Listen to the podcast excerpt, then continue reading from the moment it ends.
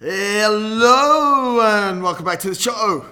Yes, those of you that have been listening for a long time will know that my introductions have changed. I thought I'd mix it up a bit. I thought maybe you got bored.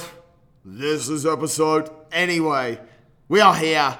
We are talking with. This is episode number 712. If you don't like the introduction, let me know. If you do like the show, please rate and review it on the platform that you listen on. That would help a lot. It really helps our ratings. It helps us get to more people. No, I don't make any money from it, so therefore I don't make any more money if you rate and review it. But I'd like you to rate and review it so more people listen. 712. Today I am talking to a gentleman called Matt Bush. Matt Bush is, as you will hear, an incredibly inspiring and interesting guy who is going or on his way to Tokyo to represent Great Britain in the Paralympics for the sport of Taekwondo. It's not the first time he's qualified for the Olympics. It's not the first sport that he has pursued and set his sights on being the very best in the world at. He was born not with both of his arms, with one normal arm, shall we say, and one that was missing somewhat of his arm. He's an incredible guy with an absolutely incredible mindset. I got so much from this show, and I really hope you guys enjoy it. No matter where you are in the world, thank you so much for listening to the Inner Fight podcast. Ladies and gentlemen, here is Matt Bush. Welcome back to another episode, folks. And this is it. Matt Bush from the UK, Taekwondo master. How are you, buddy? yeah, I'm good. Thanks. I'm good. I'm a bit sweaty. I'm in my car, but I'm all good. Mate, give us a bit of a background on you. Introduce yourself. Where you're from? What do you do? Why the hell have we got you on today? well, I don't know why you've got me on, but my name's Matt Bush. I'm a current Taekwondo world champion, first British male to win a title in Taekwondo ever and I've just qualified for the Olympics. And I'm friend of Tom. I should have put that first, shouldn't I? Tom, yeah. Tom's friends with Tom should be top of the resume, isn't it? Yeah, I'm, yeah. I'm Tom Walker's friend, and and and he's useless, but still, mate, absolute honor to have you on. Olympian. I, I, mean, I was actually thinking before we started recording, mate. We've I've had I think I've had two two or three Olympians on the show before, but you're very you're very hard people to get a hold of. You're very you're always training and stuff like that. yeah, training tends it tends to get in the way of a lot of things, to be honest. And then I think I think a lot of us are quite reserved people. I speak for myself is that I, I wouldn't go out and uh, look for like sort of attention or media opportunities or things like that. I think some temperaments are better than others at it, but it's not really in my temperament. Uh, so it's, it's one of them. well, mate, you are here and we are chatting, but I want to rewind. How did you get into Taekwondo? It's such a it's such a long uh, journey into like where I've been now through all different types of sport. I wanted to do well. I wanted to do boxing when I was younger, but I thought like everything around boxing is set around set patterns that pretty much determine you have to have two hands to do. You have to. it's quite it's the limiting factor in boxing. You use both your hands, and the patterns are all based around that. Yeah. So I sort of put myself off at a, an early age. I think my parents didn't want me to do it either. So I was I was doing so many other sports. It didn't really matter. I was doing football, tennis, cricket, rugby. I played county rugby, county football at Swansea City football trials. So I was doing everything I could do. And then I just I think I burnt out at an early age. I just was doing so much that I just got I was over it, and then I had a big injury, and it just it put me off it for a while. Then, so I went away from sport, and I was just doing. I wanted to do other things more. I wanted to do. I was doing more reading, more writing, more traveling, more uh, just other things like that, and and then once once I started to relook at myself and who I was, it's like I'm a sportsman through and through. It's what it's what I am. So I had to come full circle back around and just get back into sport at any level I could. So I started doing mixed martial arts, jiu-jitsu. That was like more of what I wanted to do. And then I, I, I went to like an open day in Wales, um, in Sport Wales, and tried out for a few things. And they said, right, we're, we're going to get you on the javelin here. So I went javelin. I threw the the uh, I threw the uh, qualifying distance for Rio for javelin, uh, but I tore my shoulder, uh, my labrum off, and uh, so I couldn't do that. And then the same guy who helped me with that said, Taekwondo is going to be in the next Olympics. I know you like kicking people and hurting people and stuff. So, so he said, let's go up to Manchester. So we came up to Manchester, had an open day, and then two weeks later, I was on a plane to Korea fighting the world number one. Wow. That's a uh-huh. quick 28 years history or whatever.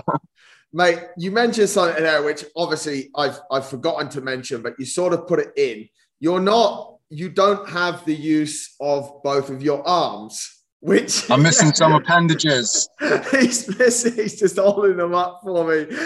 You only your left arm is not complete. Tell us Yeah, why from the elbow not- down. From the elbow down. Tell us what happened. Why is it like that? Um, well, I was swimming in Hawaii. No, I'm joking. I was just born like yeah. It's a boring story, man. I was just born like it. So I think a lot of people have had to change and adapt to life if they've had if they've lost an arm or they've lost use of something. But Sure. for me, it's I was always I always had one arm, so it wasn't really I didn't really feel like I had to adapt to anything. I was already going through life, changing things to suit me and sport wise and catching in rugby and things. So my mind was always going with that. yeah. So I did, it wasn't a big ad- adaptation thing for me. It's just what I did. That's a really interesting way to put it, mate. Because obviously, if you if you have had all of your limbs and then one gets taken from you in, in that shark attack you were just talking about. Actually, it's a similar story to I asked Walker when when I was sort of preparing for the show. I was like, "Hey, what actually what happened to his arm? I want to try and know." So that, you know, and he's like, "Oh, mate." Um, one of the only shark attacks off the coast of Wales that's ever happened. And I'm like, you know, you, mate, you never want to go, nah, fuck, that's not true. I was like, No, exactly. It puts people in an awkward spot. Like Yeah, up here in. GB. When I first came up here in GB, I told so there's two athletes, one uh, Bianca world champion and Cho. They were the two I was sort of speaking to a bit. And Yeah. both of them independently asked me what it was. And I told them two separate, different, totally different stories. And then I was walking past the kitchen one day and I could hear them arguing with each other on which one was right. And Cho was like, Look, he told me. He told me it was a giraffe in Africa. I believe him 100%. It was definitely a giraffe. And she was like, No, he told me it was a shark in Wales and all this. No. Brilliant. It's but it, it it must be going back to that point, mate. It must be quite interesting, you know, that like you said, you've you've never known anything different. You've you've only you've had one full arm and you've got one that's sort of not there from, from the elbow, and that's how you've learnt life. So you never you don't actually feel like you've lost anything because you're Yeah, it's, there's, it's no change. Like I run into a lot of people, obviously, who've lost lost limbs or lost the use of an arm, and they have to go through this whole. Um, it's a big, obviously, a massive change, isn't it? They have Yeah. to change exact how they do things from uh, everything in life. They have to change. But for me, it's from day one. I was doing things my way anyway. So I just became really, I became good at looking at something, conceptualizing a way to do it for me and just doing it. And if I couldn't, my dad was the same way. He'd, it would never be like, ah, oh. so my thing was I didn't want anything extra. Like when I'm driving, I drove a manual car without, without any, like I didn't want anything extra. It was like sort of a, a mental thing for me. I didn't want to have to have the busman stop thing or have to drive an automatic or I just wanted Yeah. to do it the way it was supposed to be done, and then I, I'd find a way to do it. And my dad would help a lot with that.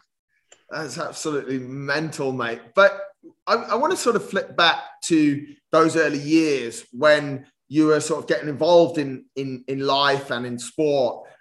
Although you have this desire to be, let's put it, normal, there there must have been certain times where like you were you were not able to do things and and maybe pushed away by other kids because you you didn't like you know, play basketball. It's like, okay, yeah, you, you wanted to play, but it must have been a weird experience. How, how were, were there any strange things like that, mate? I think as a youngster, um, like I, I was, play, I could play basketball and everything. I, I, I didn't find anything I couldn't do, and I think because I sort of excelled at sport, it gave me a confidence in myself. Yeah. And then it was like, so I, I never had that sort of feeling. And there's always kids, like there's always people who try and get at you for something or whatever. But I was a confident kid, I was a strong kid, I was a fairly aggressive kid. so it's like, what, what, are you going to do, you know? Yeah, it's it's I, interesting, isn't it's, it? It's lucky. I think sport played a big factor in giving me confidence in my ability because if if you're missing a limb or or something like that, then physical activity is going to be the one place where you probably are going to suffer most. But it's the one place where I excelled most. Um, so I was playing all the local clubs, everything, and I was excelling. So I think that gave me the confidence, uh, maybe subconsciously, to just crack on. Have you always had sort of dreams and aspirations to be a professional athlete, mate, or be a, a top level athlete in, in in any sport? I think, I think so. Yeah, because when I was when I was growing up, all I wanted to do was play football. That was my focus. I've got sort of, I haven't got an addictive personality, but I've got an obsessive personality, I think. Right. So I was just hours and hours and hours of on my own, just playing football, trying to put the ball exactly where I wanted it. And so my goal was, my goal was never, I want to be a professional, play on this team or play on this. It was just, can I, I was just obsessing over a specific thing and then trying to get as good as I could at, at that thing and and it wasn't a conscious choice. It was just my personality type. I think. How did you How did you get into javelin? Like. it's weird. From football, we've gone to javelin. yeah, like I'll do anything, anything that piques my interest. I'll give it a go. And if right. there's a if there's a a venue or a, a pathway uh, that leads somewhere, I'll, I'll I'll probably be more inclined to give it a try. And when I went to Sport Wales, they had this where they wanted um, potential athletes to come and just try all different sorts of things. Right. And then it was sort of like a, a pathway or a feeding ground for, for the Olympic Games. So yeah. you go there, you try stuff, you tell them what you've done before, and then you see what you excel at, and then what's at the games for you. Wow. And uh, went there, and obviously threw javelin and shot put, and even currently now, I'm number one in the UK in shot put. Um, but I didn't get to go to the qualifying tournament because um, I had to isolate from COVID because I just come back from Bulgaria to do taekwondo. So oh, I, had to, I had to isolate. It was horrible, yeah. But maybe uh, maybe the Paris cycle, I'll be doing taekwondo and shot put, hopefully. Wow, that no, that's super cool. But obviously, as you said, mate, you you didn't get to to the Olympics in Rio because you got an injury. How do you how do you deal with that, mate? Like you you've made it, you're going to, to the Olympics, you're representing Great Britain, it's huge. You do you know, you're throwing a javelin and then you get an injury. I think I took it better than uh, would be expected. And I think it's like what I was saying before is that my goal my goals aren't necessarily to get to the Olympics or to win the that that is a goal of mine, but it's it's the main thing that runs through me is can I get better at doing what I'm doing? And I was, if that's what I'm doing, if I'm getting better, and then say the javelin and injury rules me out of javelin, and I can't really continue with javelin, it's I'll find something else to just get better at and just enjoy doing. So it, it didn't it didn't make that much bigger of a difference to me. That's incredible. So it's almost like you're you're, you're literally living for the moment, for the process, and the process, the goal is a result of the process. Yeah, exactly. With with the like, and that's a bit. It's a bit cheesy to say that, and the, yeah. you definitely have goals. Like if I'm if I if I know there's a world championships in six months, I'm training for that, and I'm training to win it. But I try and just bring my gaze back to what I'm doing now and why I'm doing it, and then that's where the kid inside me wants to be. Is is just focusing on what I'm doing, developing in that, enjoying it more than anything. Yeah. And then what I found is that if I can live in that sweet spot, then the results come which is quite opposite to a lot of what we're seeing in society today, where everyone's like, What's your goal? What's your goal? Whereas no one really says, What are you doing today to work towards that goal? They're always just talking about, like, what's your goals? Yeah, and that, to me, that's not a goal. That what that is is a desired outcome. So it's like, what's your desired outcome? Oh, to win this or to win that. It's like, yeah, obviously, like obviously you want to win, you want to win it and get the gold medal and stuff. But what are you, what are you doing? What are you doing that makes that happen? And it, it's it's just not. A, I just don't think that's a, a goal, to be honest. Yeah, yeah I, mate, I agree. Where do you think that?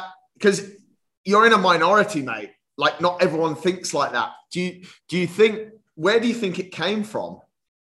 Where does that mindset um, come from? I think I think I was very out. I'd say goal orientated or outcome orientated at a certain stage in my life. Yeah. And I realized that um, it was not only was it not helping me, it was probably hindering performance because I think in psychology they call it outcome dependence. Yeah. So uh, my value was based on the outcome, which is so if I go to a tournament or whatever I'm doing and I get silver, that's a fail, and gold's a win, and that's the only thing that matters. Mm. And you go into a tournament or into any athletic endeavor like that, where the outcome is the is the overriding value of the situation, then the amount of pressure you put on yourself, it it, it doesn't focus your energy on performance. It focuses it on like almost like hope for the for the outcome. Whereas if you can focus your energy on what you're doing, how you're performing, what you aim to do, and what you're doing in the moment, then that leads to a better outcome anyway. Or can do. Sometimes it doesn't. Yeah, no, mate, I think it's a it's an amazing mindset, and it's a it's not a common mindset, but it's a mindset. Well, it, it you're the proof is in the pudding, right? You're you're making it happen, mate. Like it's it's incredible. I want to jump in a little bit to the world of of of paras, mate. It must be quite interesting, and I'm not sure if that's out of order. Me me putting them that calling it a world of paras but I'm like, you must see like I see, and I've watched some of, of, of the stuff of, of you online. I'm like, holy shit, that's that's fucking incredible, you know. And it, it's always this people that have potentially a little bit less do so much more. You must look around that. Or the question that I've got is, do you look around that world that you compete in and look at people and go, how does he do that? Yeah, definitely. Because it's like it's crazy. The first sort of multi games we went to, I, I'd never been around that many people who were power before. It was unreal. It was like bloody Shaun of the Dead or something. Everyone was hopping and this and that. It was like me included, you know. I was like, we must look. Someone walked in here now, not knowing what this was. They'd think, what the hell's going on here? Yeah. So it's like it's crazy like that. But you just all you have to do is if you're in an environment like that, if you ever find yourself in there, just sit down and just just take it in because you'll see all sorts of people doing all sorts of crazy things, just yeah. which is totally normal to them day to day. The way they have to put their socks on or put their watch on or uh, even kit up or whatever, because there's all varying degrees of disability there. yeah. Uh, you'll you'll see some crazy things if you just sit there and watch. Yeah, I can, I can imagine. It must be. I mean, for me, as I said, mate, when when I see some of your videos, I'm like, wow, like it's amazing what you can do, and and it just shows. It just sort of shows the adaptability and the resilience of us as human beings. That yeah of course yeah i mean uh, with with sport and and things like that it's you, there is always the, there is always going to be a way to do something like you might not be able to do it at the highest level or something like that but my goal was to be able to find a way to do it and then to to make that the to make that f- perform at the highest level i could do it. Even like even as a kid playing rugby county rugby or something it's it's a big deal to play county rugby where we're from. It's, it's what we all want to do. And so i knew i could play rugby but i didn't want to just do it at the park. I wanted to do it at, at county level or at the highest level i could and see if what i was doing was good enough at that level Mate, your mindset is is absolutely unique, and your drive and passion is unique. Not everyone has what you have upstairs. How do you deal with people that are not as driven as you, that you come into contact with, or that somehow see the glass half empty? Whereas to me, you always see the glass as as as fuck. You see it way more than half full, mate. You see it as almost overflowing, don't you? Do you know what I mean? How how do you personally deal with those people that I mean you can't help but come into contact with from time to time? Yeah, I mean, it takes all types of people and all types of personalities and and stuff. And I, I like the difference, even though even though some people are more pessimistic. I, don't get me wrong, I'm pessimistic as well. Sometimes I I'm a bit like that as well. But uh, I think from reading about things like um, personality psychology, you, you understand that everyone starts f- from a different base across the board. So everyone has varying pros and cons to their personality type, and then experience weighs into that as well. So some pe- people who you might see as not being driven, they might have worked so hard to just get one percent, that one percent driven that they are. You might be hundred percent driven. Um, you're a pretty driven guy yourself, so if you might be hundred percent driven, but that might have come more naturally to you, and, and you might have deficits in other area of your area of your personality. Whereas someone who's not very driven, uh, they might have been starting from zero, and everything might have been against them. So if they're two percent driven, they've done fucking well to get there. You know? Yeah, yeah. It's yeah. We're all. I say that often. We're all sort of climbing a different Everest, aren't we? But it's it's almost human nature that we do compare as well, though, isn't it? Yeah, you have to compare yourself to to what's around you and compare yourself to yourself and all that as well. But you can compare yourself to other people without judging them. You know, you can understand, try and understand where other people are coming from, and and they might be so far ahead of you in other areas that they don't even want to show it. Yeah. Yeah. So they might be so superior to you in other areas. They may be insecure about showing it in case they make you feel bad. But if you're coming to situations in a neutral situation, you're way more likely to find that out and then learn from them rather than thinking, oh, he seems a bit lazy. I'm just gonna like he's a that's a lazy person. Yeah, it's like right. maybe he's just having a lazy day. Maybe he's got a lot going on. Maybe he's developing in other areas. He's focusing his energy on other areas. Yeah. Well, mate, you are far superior than me when it comes to Olympic experience and performance. So let's turn our attention to that, mate. You, as you said earlier, you qualified for a spot in Tokyo for Taekwondo. Talk us through that process. It's been a crazy, it's been a crazy sort of 12 months to be a professional athlete training for such a, a, a lifetime event, really, mate. How's it gone? Where are you at? What does it look like? Give us the full rundown, mate. Yeah, it's been crazy. With Taekwondo, they do a it's a four year cycle, obviously, like the Olympics. Um, and over that four years, you hit different tournaments for points. Yeah. So you you accumulate ranking points over those four years, and then after the four years, you carry a percentage of them over to the next year. So I came into this cycle with zero points um, a year into the cycle already. So everyone around me had hundreds of points, and I was trying to catch up because if you can qualify to the games on points or via a tournament. Right. So my goal was to develop over the three years, do as well as I could. I knew I wouldn't qualify on points, and then go to the qualifying tournament and try and get in that way.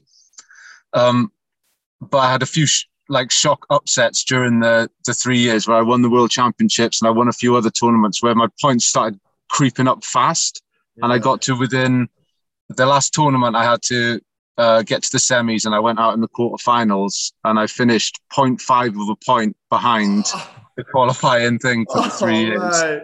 Yeah, so uh, that was that was a bit of a shocking one. And we have um, electronic socks and the electronic body armors, and then you go through a check-in before you fight. And they were checking my socks and they said, "You need to get different socks. These are broken." And I was like, "What do you mean? Like these are these are all we've got?" And he said, "You're not going to be able to score points using these socks." And that was the fight I had to go into to win to get to get the points. So that happened. I was 0.5 of a point behind.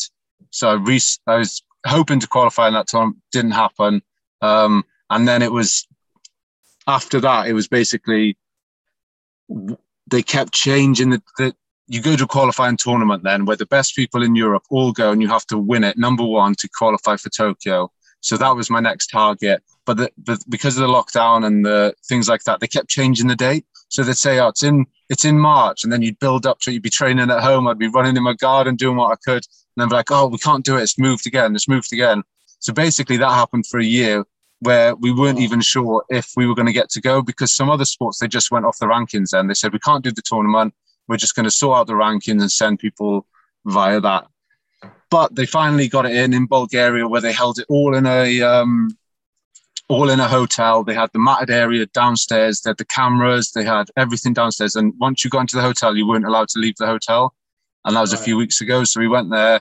And fortunately, I won the tournament and finally, after all this time, qualified a spot for Tokyo. Wow. What did it, how did that feel, mate? I mean, it must be just unreal. I mean, you've done it for javelin in, in, in, in Rio, but to come again in a different sport, it must be mental. Yeah, it felt good. It definitely felt good. It also, it, I think people thought I was going to almost celebrate or something like that, but it felt it felt like just part of the journey. It didn't feel like it's not the end. It's not um, it's not the top of the hill, is it? It's just Yeah. it's the it's the chance to get to the top of the hill. That's all it is. Yeah. So I, I kind of was I was kind of it was relief. It was more relieved I'd actually finally did it and I wasn't going to go out in that tournament and have to wait another three years to decide what I was doing all that stuff. So there was a bit of relief to it and and then it's like it was just it was good to finally be able to say I'm going to Tokyo. I can aim for Tokyo. All my training can be based around going to Tokyo, and I've got that to focus on now. and how's it going? How is the training? How are you feeling? What's the chat? Yeah, good, good. I'm uh, just get. It's because even though I'm a bit older and I've done so many different sports, I'm still new to this sport. So I'm still progressing at a, a, a really fast rate. So I feel like I'm I'm constantly getting better. And uh, in my division, ev- everyone in my division, they're all heavyweights, obviously, and they've all been doing it for years, like Yeah. pretty them pretty much all their lives. So they've just got their style, they're ingrained, and I've been catching up. But I feel like I'm overtaking them now because I'm progressing so fast. I'm just and I can feel it every tournament. I can feel that they they don't want to be in there with me now, and I, and I'm just getting better and better every time. Do you do you, do you ever think about where what you might achieve in Tokyo, mate? Yeah, I'm going for gold. It's like there's no point going there for anything else. I want to I want to experience it, and I want to be in the moment, experience it, and I know as soon as I get in the ring, my temperament is to win anyway. That's what I'm going to try and do. So the work I'm doing towards that is now in training, every day getting better. And when I go there, I'm just going to try and experience experience the whole thing because it's going to be a, a circus, isn't it? And then let let my uh, let my training come out and and go for gold. How do you feel about that, mate? You said it's going to be a circus, and I presume you mean the whole organization of how things are going to go is going to be just up and down, and there might be last minute changes, and there'll be different regulations, protocols that you have to follow. Your mindset seems like, yeah, I'll be fine with that. Does it play on your mind that yes, you know you're going to be strong, and you also I, I don't I don't know. Do you feel that like your other you feel that your other competitors might struggle with those changes or with any Yes. changes? Yeah, the thing for me is uh, I'm going to be ready to. I'm ready to fight now. Like Yeah. if if some if they said you have to do it now in this car park, no, I'm fine. Let's do it. It doesn't really matter. Like I feel I feel ready and I feel fine to fight. So uh, any if you've been to a taekwondo tournament, you know everything changes anyway. Like even the world the world championships i was so i had five fights in the day and the first four fights were back to back as Yeah. soon as i came off the mat they were like right you're back on i was like surely I've, I, everyone else seems to be getting time. Like why haven't i getting any time? So we had so that was four fights back to back. And then we had lunch. And then they said you're on in you're on in 20 minutes. So i warmed up got ready. They came back. No it's it's been pushed back another 30 minutes. And they did that for about five hours. So at the end i just said get get the physio bed out. I'm going to sleep. So wake me up when i'm actually going on 100% going on. So i just went to sleep and then as when i got a tap on the shoulder i knew i was going on so i just got got ready warmed up quick and just went on and Wow. you just like that has been something I've had to learn in taekwondo is that you have to go from zero to 100 fairly quickly because Yeah. you, you can get called up to fight and then you could be in the waiting area for ages. Like there could be a problem with the system or a fight could go on or someone could get injured and then they have to. So you- might be warmed up, ready to go on, and you might have to wait half an hour just standing by the side of the ring. wow. So that, that's a big lesson learned in taekwondo. You have to be able to go. You're never going to be fully warmed up. You're never going to be fully ready. You just have to be ready to go 0 to 100 as, as soon as you can. Mate, from talking over the last half an hour, I'm struggling to think of what would actually make you crack. What would break you? What do you have any fears? Are you scared of anything? Is there is there anything you sort of like you seem just fucking bulletproof, mate? Honestly. I'm definitely not.